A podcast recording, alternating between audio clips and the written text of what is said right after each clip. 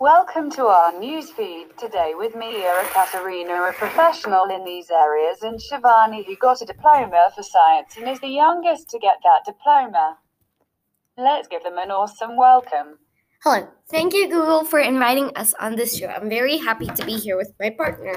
Hello, I'm very pleased to be here. So, me and my partner have done a project which is comparing two different countries' earthquakes to see what is similar and different. So let's kick it off with introducing our country. So I was researching the Japan earthquake, which is a HIC country and has experienced earthquakes before. And I was researching about the Indonesian earthquake, which is a low income country, and we have been studying this topic for nine months now. For the earthquake that happened in Japan, the earthquake had struck in the Pacific Ocean. The cities I'm mainly focusing on are Sendai and Tokyo. According to USAToday.com, nearly 16,000 people were killed. More than 2,600 are still listed as missing. Also, based on BBC.com news, earthquake, tsunami, and nuclear crisis. Wait, no. According to no. BBC.com news, 500,000 people were made homeless by the earthquake, tsunami, and nu- and the nuclear crisis. But I'm going to try to focus mostly on talking about the earthquake.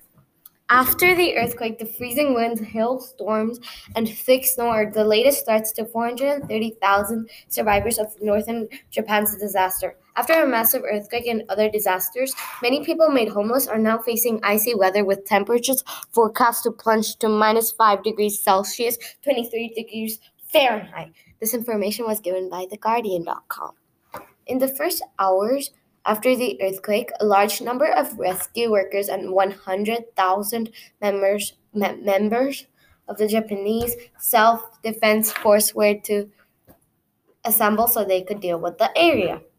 Several countries sent search teams. Major international NGOs such as the Red Cross gave money and material support to Japan. In the result of the disaster, several hundred thousand people were in shelters, often with limited supplies. Slowly, many people were able to find other places to stay in the Tohoku area. Some people were still in hundreds of shelters in the region. Two years after the disaster, some people still remained in emergency centers, centers according to www.nippon.com. Based on BBC News, Japan says it will take 25 trillion yen. I will say in dollars so some of you have a better understanding. And yen is the money they have. Yeah, yen is like the currency they have in Japan. 200 wait yeah. So like i'm gonna japan said it would take 25 trillion yen to like rebuild the buildings stuff. So i'm gonna say in dollars. 240 billion 361 million 250 thousand dollars to rebuild did i say it right? Yeah. To rebuild the country after a deadly earthquake. Now i will hand the mic over to my partner I picked the earthquake that happened in Indonesia, which is a low income country, and for my study, the earthquake had struck in, in the Indian Ocean off the northern tip of the island Sumatra. And the earthquake happened in 2000, 2004, 26th of December at 7.59 a.m. The boundaries that caused the earthquake that were standing around were the Indian and the oceanic plate. The magnitude Richter scale was 9.2, and the epicenter of the earthquake was located in the Indian Ocean close to the northern coast of Sumatra. The country is urban, and the latest information given for the density per square kilometer was in 2018, giving us the information of 147.77 people. In 2018, according to the country's National Disaster Relief Coordination Agency, around 130,000 people were dead, were dead and 37,000 people were missing. The number of homeless were around 655.00 according to the Aberdeen Weather Program. Aberdeen. The Ur- Aberdeen. Aberdeen program. The weather or the degrees weather, yeah, was really hot and it was up to 50 degrees, which is insanely hot. And after the earthquake and tsunami hit, it got down to 30 degrees with the water temperatures being 2 degrees, making it even colder and NGOs were around the area ready for the earthquake to hit, as well as the leading tsunami, and um, to evacuate some people to safety.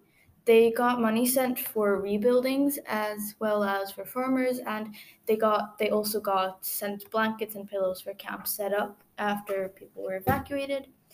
They weren't either able to rebuild buildings because of low amount of money. Some people had to had seen the earthquakes on television as well as social media and also sent money from devices so they could rebuild their buildings and so they would have enough money for food and survivors. Um, they got sent money from NGOs, like I said, and people who were donating for the recovery from online, but they did they couldn't really rebuild a lot of buildings because of the low amount of money. Even though there were a lot of donators, they didn't have enough money to rebuild every building and people and help for payout bills. Most people they put most people back to their homes safely after that with food and everything needed. And that's it. Now let's see the differences and similarities of these two earthquakes. Good idea, Ek. Can you please say Ike? Good idea, EK. Thank you.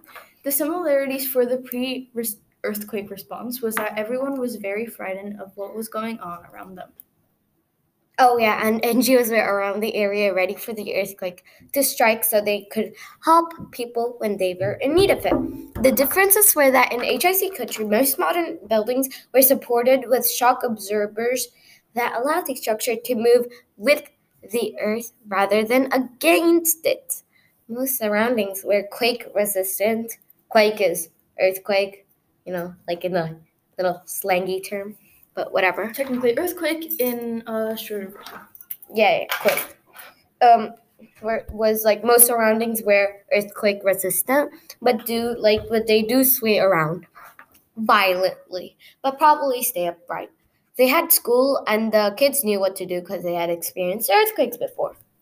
For the low income country, they didn't afford buildings with earthquake resilient supplies to make sure buildings stayed upright, and for people they didn't have enough money, couldn't afford medical and safety supplies.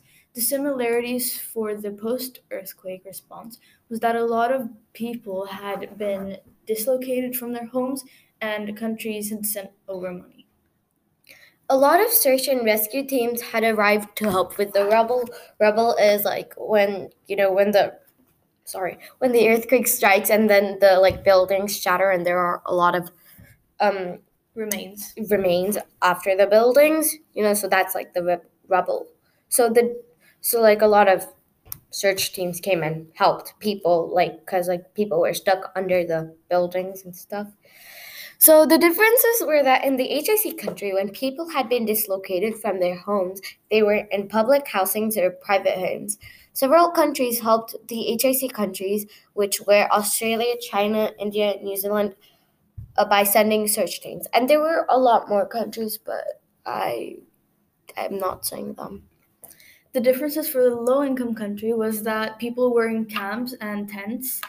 Um, tents, whereas the high income country had public and private housing, which were neither were neater and more well maintained. Me.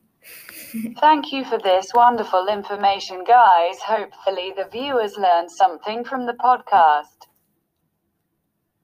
It's, it's a, a, pleasure, pleasure for having us here, Google.